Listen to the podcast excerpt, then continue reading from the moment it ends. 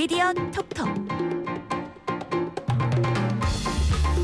이번 주 화제가 된 미디어와 저널리즘 이슈 풀어봅니다. 미디어 톡톡 정상근 박사영 기자 두 분 나오셨어요. 안녕하세요. 안녕하십니까. 네. 아 요즘은 미디어 기사가 제일 많이 나오는 것 같아요. 음.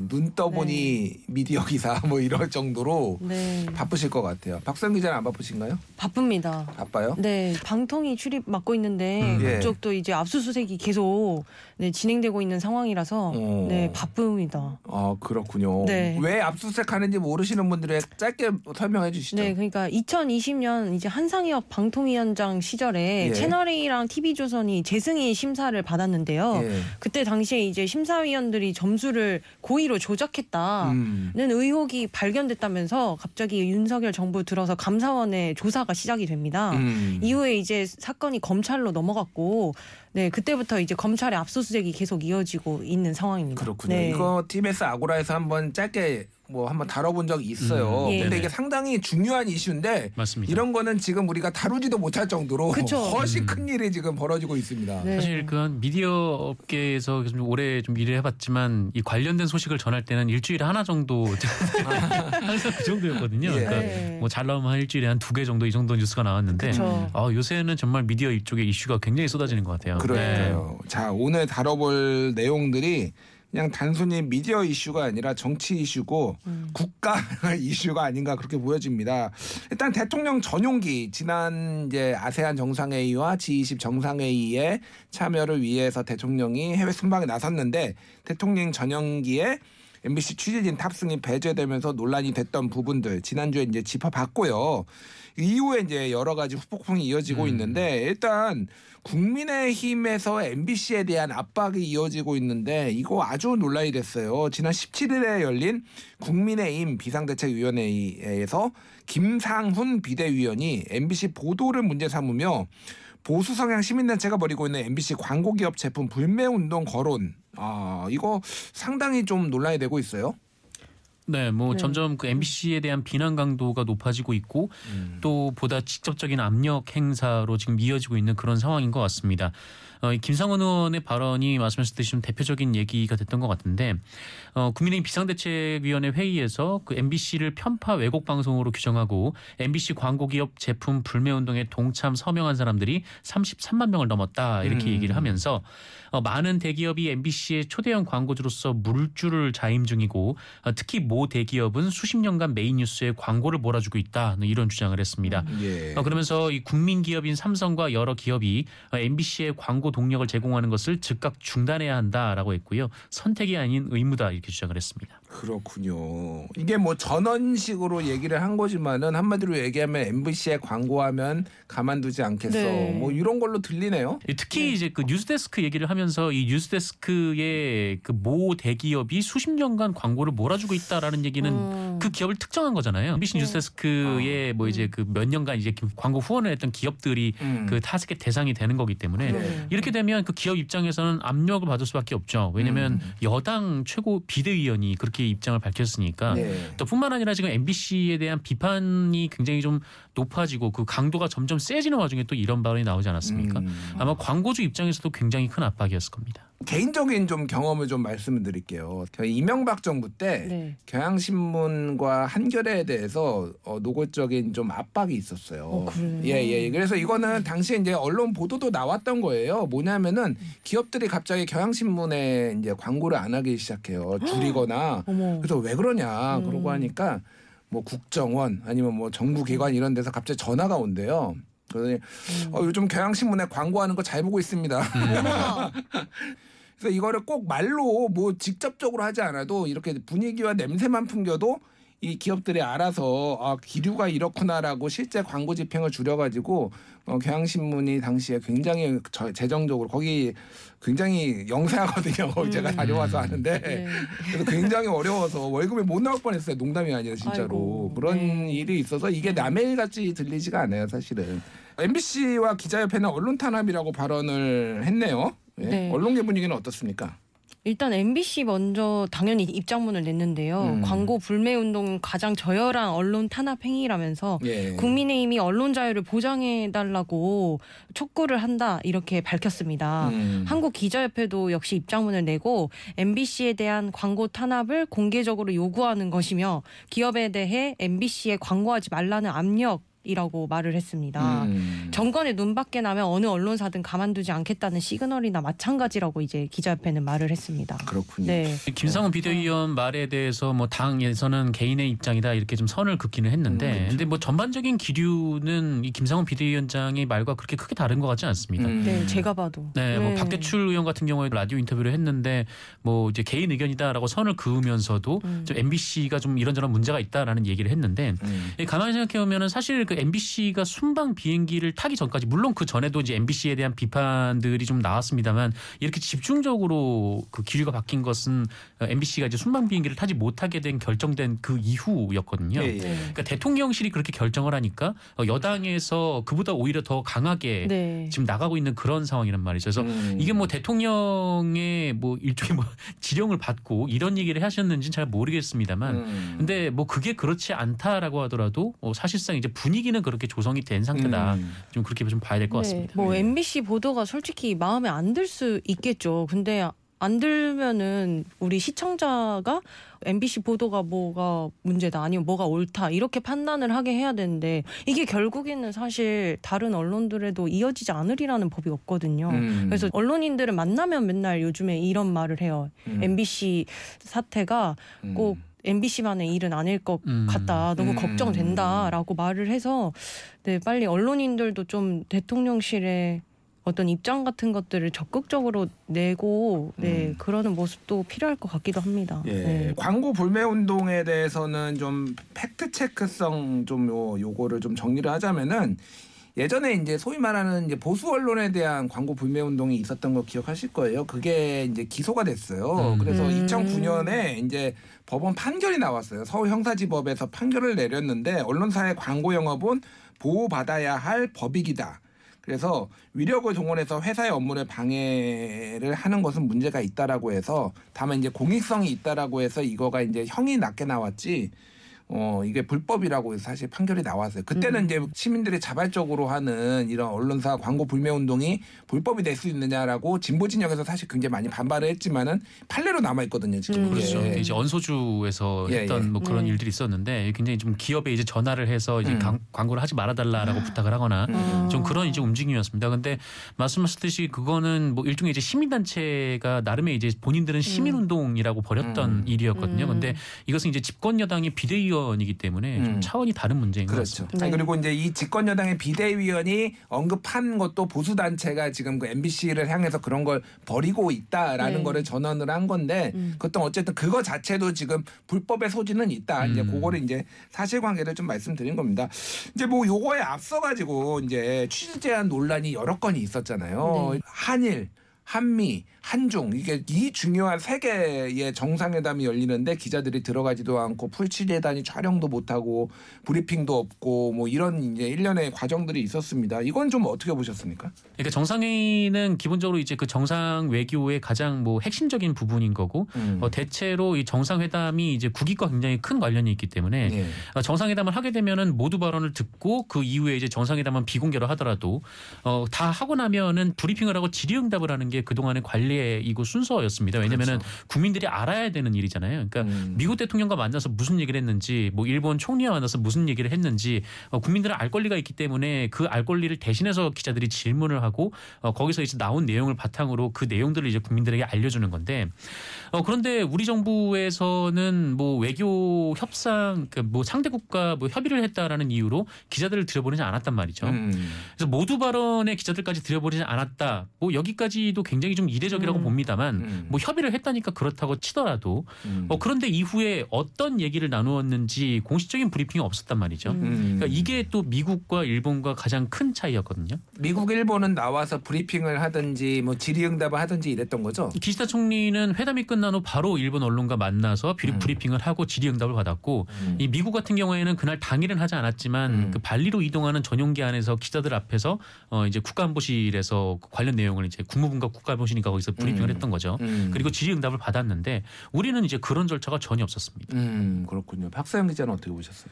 기자들도 되게 당황하는 목소리를 지금 내고 있어요. 지금 현장에서도. 음. 네. 근데 제가 봤을 때 더 충격적이었던 거는 이 기자들에게 이 관련돼서 이제 모두 발언을 공개를 했는데 음. 이 전속 영상을 찍으시는 분이 가서 이제 찍어서 이제 공개를 했거든요. 근데 예. 보통 이제 풀취재라고 해서 원래 이제 기자들도 몇 명 소수만 들어가서 그 음. 현장의 내용을 다 공유를 하는데 어, 주로 거의 대부분 이제 전문을 공유를 하거나 그렇죠. 이 전체 음. 영상을 다 공유를 하게 돼 있습니다. 그래서 네. 거기서 이제 언론사들에 따라 논조에 따라서 좀 어떤 부분이 더 중요해 보이고 그런 거를 찝어서 이제 국민들에게 알려주는 거거든요. 음. 어, 그런데 대통령실이 이 모습을 편집해서 내보냈단 말이죠. 음. 편집해서 기자들한테 제공하고 뭐 관련된 브리핑도 하지 않고 질의응답도 받지 않았다는 건 음. 어, 결국에는 순방 취재에 동행한 기자들한테 어, 우리가 얘기하는 대로 받았어라라는 것과 음. 다를 바 없다라고 좀 저는 그렇게 좀 받아들였거든요. 그래서 저는 이게 굉장히 좀 심각한 문제였다고 봅니다. 그 영상을 이제 공개한 걸 제가 봤어요. 네. 어, 네. 한일 정상회담 건은 1분 13초인가 그렇고요. 음. 한미 정상회담 게 아마 1분 34초, 30초. 네. 34초 요 정도 돼요. 너무 웃겼던 게 네. 들어오는 장면부터 해가지고 다 착석하는 장면 음. 그리고 악수하는 장면하고 말하는 장면에서 끊깁니다. 그게. 아. 그러니까 이걸 왜 공개한 건지. 음. 그러니까 야, 말하는 게 중요하잖아요. 그러니까. 네. 이제 거기서 이제 잘라서 네. 방송사가 쓰면 되는데 네. 뭐 그렇지 않았다는 거죠. 네. 근데 또 이제 논란이 됐던 부분이 있는데, 예, 아까 전에 미국 같은 경우에는 어, 푸놈펜에서 발리로 이동하는 과정에서 미국의 이제 안보실에서 이거 기자들한테 설명을 했는데 한국은 그게 없었고 네. 대통령이 사적으로 인연이 있는 기자 두 명만 불러서 한 시간 동안 얘기를 했다. 음. 현장에 갔었던 네. 대통령실 출입 기자들 얘기를 들어보니까 네. 뭐 좀 거친 얘기로 엄청 쳤다고 그러더라고요. 아 그럼요 당연하죠 현장에 갔는데 어쨌든 기자들이 누구만 딱 불러다가 기, 이 알려주면 얼마나 기분이 나쁩니까? 대통령실 해명으로는 네 취재에 관한 내용이 아니라 사적 대화였다라고 하는데 사적 어떻게- 대화를 왜 네. 여기 현장에 가서 하시는 건지 그러게요. 네 음. 엄중하게 항의 좀 할까요? 네. 그게 예. 그렇잖아요. 일단 그 어. 학생들이 다 이제 교실에 모여 있는데 음. 어, 반장이 나와서 음. 뭐. 뭐 박서연, 뭐 정상근 교무실로 와 이렇게 특별하다. 하면 그렇게 네. 가가지고 음. 막 이제 뭐 교무실에 갔다 와서 쟤네 대체 무슨 얘기할까 담임 선생님이랑 네. 고민하고 있는데 두 사람이 되게 화난 얼굴로 들어오면은 음. 되게 좀 소외감 느끼지 않겠습니까? 소외감 음. 느끼죠. 그러니까 보는 사람들 네. 입장에서 그런 거고 네. 어, 그리고 사실 뭐그 대통령도 사람이고 기자들도 사람인데 음. 뭐 개인적인 친분이 있을 수 그렇죠. 있다고 보고 네. 뭐 개인적인 친분을 통해서 만나서 뭐 사, 어, 사담을 나눌 수 있다라고 봅니다. 근데 문제는 이게 정보가 계속해서 공개가 되지 않는 와중에 벌어진 일이라는 데 있는 것 같아요. 공식 브리핑 질의응답 한 번도 안 하고 계속 안 하는데 두 명만 불러서 한 시간을 얘기했다. 그렇죠. 네. 네. 그러니까 수업은 안 하는데 음. 선생님이 수업은 하지 않고 네. 학생 두 명만 교무실로 데려가서 한 음. 시간 동안 나오지 않았던 좀 그런 상황이니까 네. 이게 굉장히 좀 부적절하고 또 어, 남아 있는 학생들에겐 굉장히 소외감을 느낄 수 있는 일이죠. 그래서 뭐 이 기자들에 대해서도 좀 비난이 많이 쏠리는데 조금 음. 그거는 저는 좀 생각이 달라요. 대통령이 보자고 하는데 그러면은 아까 전에 어, 선생님이 교무실에서 잠깐 오라고 그러는데 그러면 학생이 안 갈 수가 어. 있나요? 그러니까 대통령실의 음. 부주의함 그런 것들이 좀 문제가 있는 것 같습니다. 자 지난 금요일 아침에 이제 대통령 출근길 기자회견에 있었는데 MBC 기자하고 대통령실 직원하고 설전이 있었네요. 보니까 이 관련해서 이거 좀 설명을 좀 해주시죠. 일단 그 M- 윤석열 대통령의 doorstepping 그 현장이었고 네. 거기서 이제 윤석열 대통령이 이제 MBC 취재진 전용기 탑승 배제 관련돼서 질문을 질문을 받고 네. 어떤 얘기를 했냐면은 MBC가 가짜 뉴스로 이간질하려고 아주 악의적인 행태를 음. 보였다 이렇게 음. 얘기를 했습니다. 그래서 네. MBC에서는 뭘 이간질을 하고 그쵸. 뭘 가짜 뉴스를 내보내고 무슨 네. 악의적인 행태를 보였냐 네. 음. 이렇게 질문을 이제 따라가면서 했는데 계속했어요. 예. 윤석열 네. 대통령이 이제 답변을 안 하고 그냥 들어간 거죠. 음. 근데 대통령실에서는 뭐 들어가는 사람한테 그렇게 질문을 해야 되냐 뭐 이렇게 제지를 했던 것 같습니다. 그래서 예. 네. 거기서부터 MBC와 대통령실 관계자가 일종의 좀 설전이 붙은 것 같고 음. 뭐 MBC가 뭐 어떤 가짜뉴스를 했냐 뭐 이렇게 얘기를 하니까 네. 뭐 이제 대통령실에서 뭐 열 가지는 얘기할 수 있다 뭐 근데 그렇게 나왔던 네. 것 같아요. 뭐 대통령도 이제 뭐 MBC 기자 랑 다른 기자들한테 왜 MBC에 대해서만 이렇게 하는지에 대해서 비판받는 질문 실을 수 있어요. 그리고 그냥 음. 들어갈 수 있는데 그 옆에 있던 이제 이기정 비서관의 말이 저는 홍보기획 비서관 예, 홍보 기획 비서관의 말이 저는 당황스러웠던 게 뭐 예의 없이 그러면 안 된다라고 말하는 게 대통령한테 예의 없이 질문한 뒤에서 질문하는 게 예의 없이 질문하는 건지 음. 저는 좀 이 말이 좀 안 맞는 것 같더라고요. 저번에 기자가 외람되지만 얘기- 우리 이렇게 물어봤다가 완전 문매를 맞았는데. 네, 그래서 이제 MBC 기자 어, 이제 기자들이 질문도 못 해요. 질문하라고 만든 뭐 자리 아닌가라고 음. 말을 하니까 이기정 홍보 비서관께서 보도를 잘하세요. 아직도 그러시네. 이렇게 말을 하셨어요. 근데 예. 이분 사실 YTN 언론인 출신이시잖아요. 음. 근데 기자가 어떤 상황에서든 당연히 질문을 하는 게 기자지. 예, 뒷모습이라고 하면 안 되고 앞모습이라고 하면 안 됩니까? 그러게요. 네. 예, 그래서 이분도, 저는 이 예. 말은 조금 너무 당황스러웠어요. 네, 이기정 홍보기획비서관도 YTN 기자 출신이라서 언론의 어떤 이런 관습 이런 것들을 충분히 알 텐데. 아실 텐데. 네. 그러니까요. 역시 충성 경쟁 아닌가 뭐 이렇게 보시는 분들도 있는 것 같아요. 자. TBS 지금 서울시 지원 조례안이 폐지가 됐는데 요것도 지금 굉장히 중요한 뉴스인데 이거 다 밀렸어요. 음. 다 밀렸는데 아주 짧게 그냥 제가 설명을 드리겠습니다. 서울시 본회의를 통과를 했고 언론계에서는 강하게 반발을 하고 있고 어, TBS에는 법적 조치를 지금 예고한 상황이고 서울시에서도 지금 상황을 어, 관망하고 있는 건데 이거는 TBS 내용이라서 저희가 오늘 얘기를 좀 구체적으로 다루기엔 시간이 부족하고 다음에 한번 좀 구체적으로 좀 다뤄보도록 하겠습니다. 여러분은 지금 TBS 아고라를 듣고 계십니다.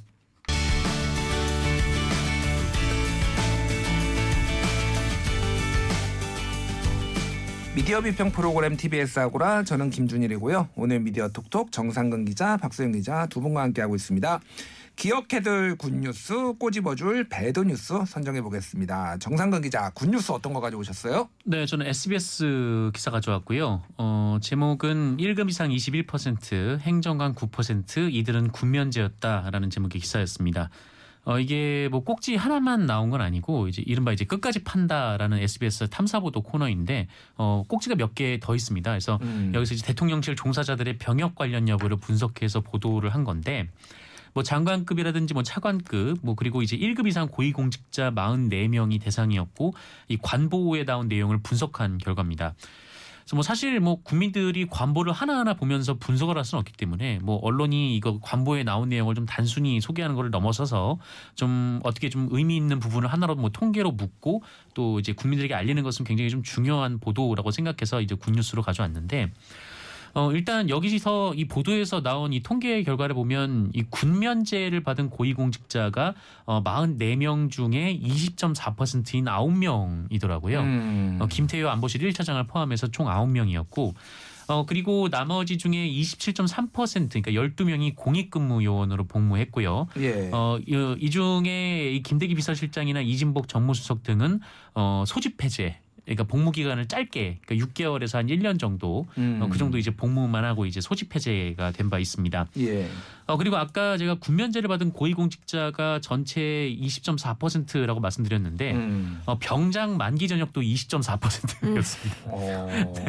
아홉 명이었고 예. 어, 그리고 장교 출신으로 제 전역을 하신 분이 어, 중위로 이제 군복무를 마치신 분이 다섯 분좀 이렇게 돼서 음. 어쨌든 이렇게 좀 어, 국민들이 이제 대통령실에 근무하는 분들이 좀 병역을 어떻게 맞췄는지 음. 좀 알기 쉽게 좀 이렇게 통계와 표로 이렇게 제시를 해서 좀 굿뉴스로 가져왔습니다. 희한하게 말이죠. 네. 면제 비율이 높아요. 왜 그러니까요. 그럴까요?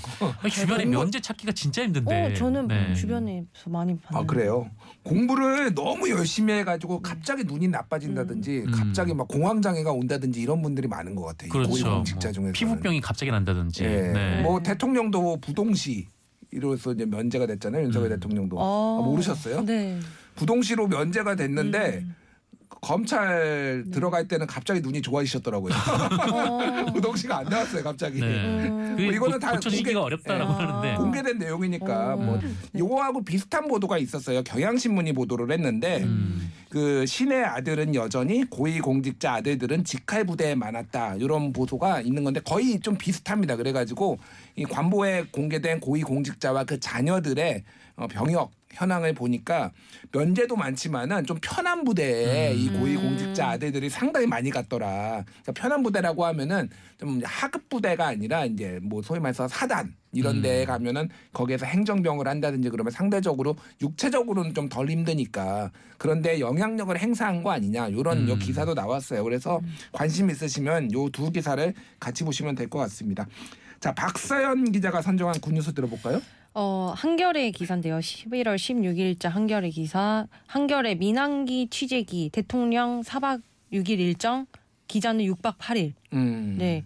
MBC가 이제 전용기 탑승을 배제를 통보를 받고 예. 한겨레랑 이제 경향신문만 타지 않겠다. 우리도 음. 민항기에서 취재를 하겠다라고 음. 이제 발표를 하고 한겨레 기자가 민항기 취재기를 이제 쭉 써놓은 기사입니다. 음, 네. 근데 기사가 길지는 않은데 음. 기자님께서 힘들게 취재를 하셨구나라는 게 느껴졌어요. 음. 그래서 얼마나 이게 뭐 대통령실에서는 지금 이게 편의를 봐주지 않겠다라고 말을 했지만 이게 음. 사실상 편의가 아니라 진짜 취재 배제라는 거를 기사를 읽다 보면 알 수 있습니다. 예. 그래서 이제 이 기자는 결정은 회사의 몫이었지만 취재는 기자의 몫이었기 때문에 이제 그때부터 음. 되게 분주해졌다고 기사를 시작을 합니다. 예, 예. 그래서 10일에 이제 캐리어를 찾아 찾아가지고 급하게 이제 공항에서 이 현장으로 가려고 하는데 음. 그것부터 쉽지 않았다는 거죠. 음. 왜냐하면 어, 대통령실을 따라갔으면 사실 그 동선은 대통령에 다 맞춰져 있으니까 너무 편하잖아요. 그러니까 뭐 그런데 네. 입국 수속 뭐 이런 것들이 상당히 다 빨리 따로따로, 빨리 네. 진행이 되는데 네, 그런 이거는 것도 굉장히 있고, 오래 네. 걸리는 것도 있고. 예. 네, 다 따로따로 진행되기 때문에 엄청 음. 힘든 과정을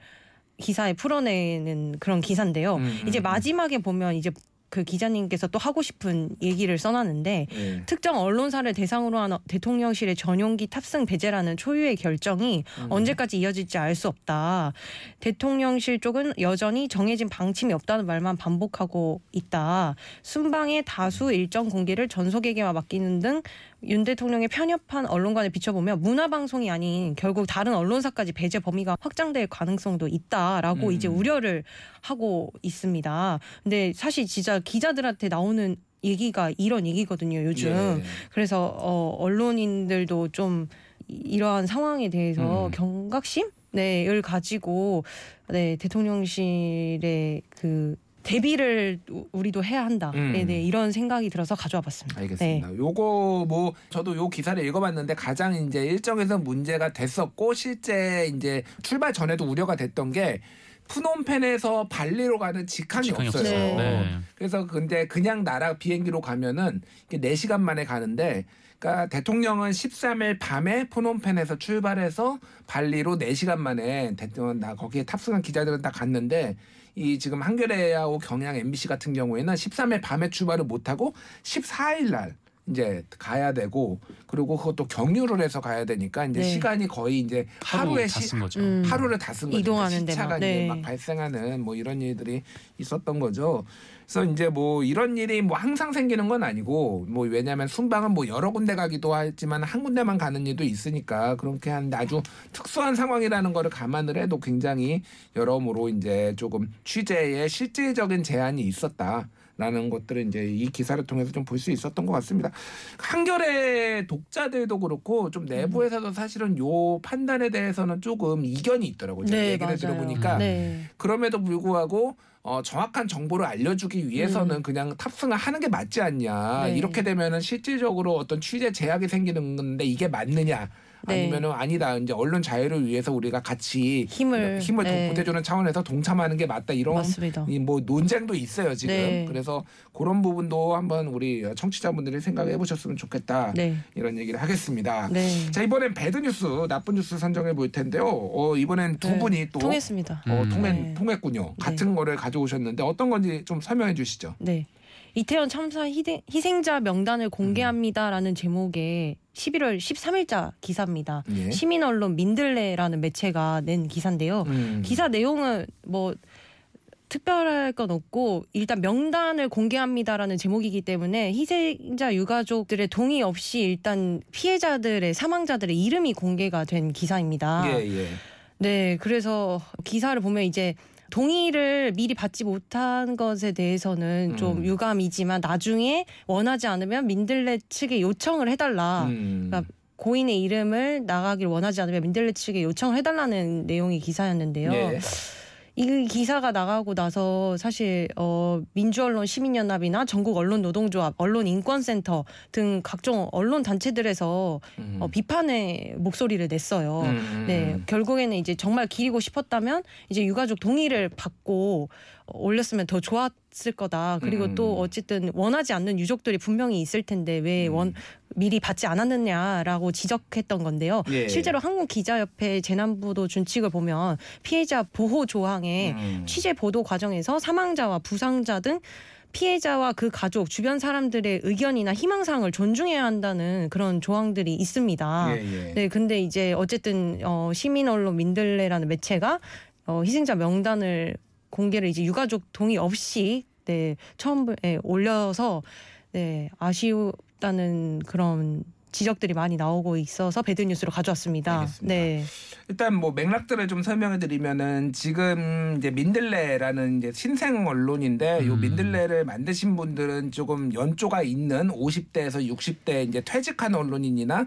언론을 그 뭐 이제 하- 다니시다가 그만둔 분들이 주축이 돼 있어요. 그래서 제가 아는 분들도 꽤 들어가 있습니다. 음. 저도. 아는 분들 많습니다. 예, 예, 예. 네. 그래서 뭐 같이 저는 뭐 이렇게 소속된 단체도 같은 분도 있고 어. 있어서 좀 약간 당황스러워 개인적으로 당황 스러운데 어쨌든 네. 그런 어, 이제 조금 나이가 드신 언론인 분들이 이제 주도해서 이렇게 했다라고 이해하시면 될 것 같고 지금 이제 수사에 착수를 했어요. 이 명단 자체 네. 유출이 불법이다라고 네, 수사에 네. 착수한 상태고 그리고 지금 정치권에서는 지금 공방이 이어지고 있고 이거에 대해서 민주당이 네. 이재명 대표가 어, 언론 명단 공개해야 된다라고 해서 이거가 지금 민주당이 배후에 있는 거 아니냐 뭐 이런 이제 논란들이 좀 있는 상황입니다. 자 정상근 기자는 좀 이거를 배드 뉴스로 선정한 이유 어떻게 좀 보셨습니까? 음, 그 이 언론에서 이렇게 아까도 박세영 기자가 설명을 했지만 얘기를 했는데 우리가 보기에는 명단을 공개하는 것이 진정한 추모이기 때문에 명단을 공개한다. 음. 이 자체가 매우 오만한 태도라고 저는 음. 생각을 하고 있습니다. 음. 그러니까 뭐, 뭐 그럴 수는 있죠. 그러니까 뭐 정부가 유족들을 대하는 방식이 굉장히 좀 부적절하다. 뭐 이런 비판이 있을 수가 있고 음. 또 일부 유가족분들은 뭐 KBS나 여러 인터뷰를 통해서 좀 앞이 안 보기는 좀 깊은 절망에 빠져 있는데 좀 같은 처지의 다른 분들과 만나서 좀 음. 얘기를 좀 나누고 싶은데 정부가 그런 역할이 없다. 좀 이렇게 토로를 하신 분들도 있더라고요. 그래서 음. 마그 언론에서 좀 그런 생각을 가지고 있고 또 진정 추모하는 것이 뭐 영정을 모시고 또 위패를 모시고 하는 것이 진정한 추모의 길이라고 생각을 한다면 음. 그렇게 생각하는 유족들의 말을 전해야 하는 역할이라고 봅니다. 그게 음. 언론의 역할이라고 보거든요. 음. 근데 본인들이 봤을 때는 이게 맞기 때문에 우리는 이렇게 음. 명단을 공개하겠다라고 음. 하는 거는 굉장히 좀 부적절하고 음. 네. 어, 있어서는 안 될 일이라고 생각합니다. 음. 네.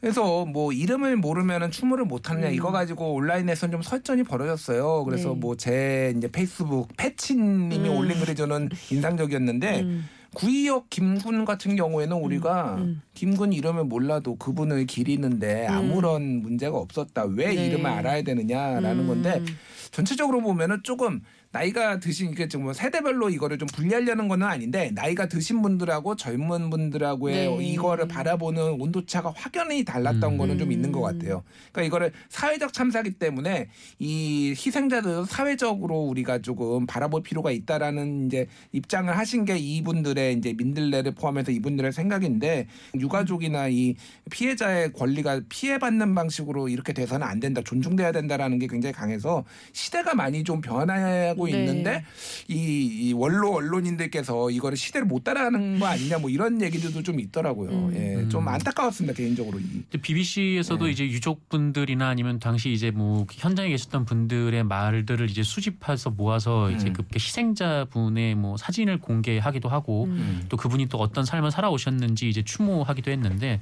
좀 그런 방식이 조금 더 합리적이라고 봅니다. 그러니까 음. 뭐 그 유족분들 중에서는 뭐 우리 그 돌아가신 분의 좀 이름을 좀 공개하고 음. 좀 많은 분들이 함께 좀 가슴 아파해 주셨으면 좋겠다 이런 생각이 있는 분도 계실 거잖아요. 그래서 네. 그런 분들에게 가서 좀 지금 정부의 대응이 좀 어떤 문제가 있는지도 듣고 그분들의 좀 입장을 대변하고 좀 이게 이제 언론의 역할이지 뭐 글쎄요 이건 좀 음, 굉장히 좀 부적절했다고 봅니다 저는. 그래서 그거는 이제 민들레 측에서 이 희생자 명단을 공개하면서 네. 외신에서는 실명을 공개했으니 우리도 공개한다 이런 식의 음. 조금 그 근거로 됐는데 방금 정상근 기자가 얘기했듯이 그거는 유가족의 동의를 얻어서 취재를 하고 그거를 공개해도 된다는 허락을 받아서 한 것이고 네. 이거는 좀 맥락이 좀 다른 것 같아요. 사실 네. 외신 사례를 들 거는 아니다 이렇게 보여집니다. 네. 박수영 기자는 어떻게 보십니까? 일단 지금 어찌됐든 20명 넘게 음. 어 이- 이름을 공개하길 원하지 않는다고 해서 이제 민들레 측에 요청이 돼서 이름이 그 명단에서 삭제된 분들이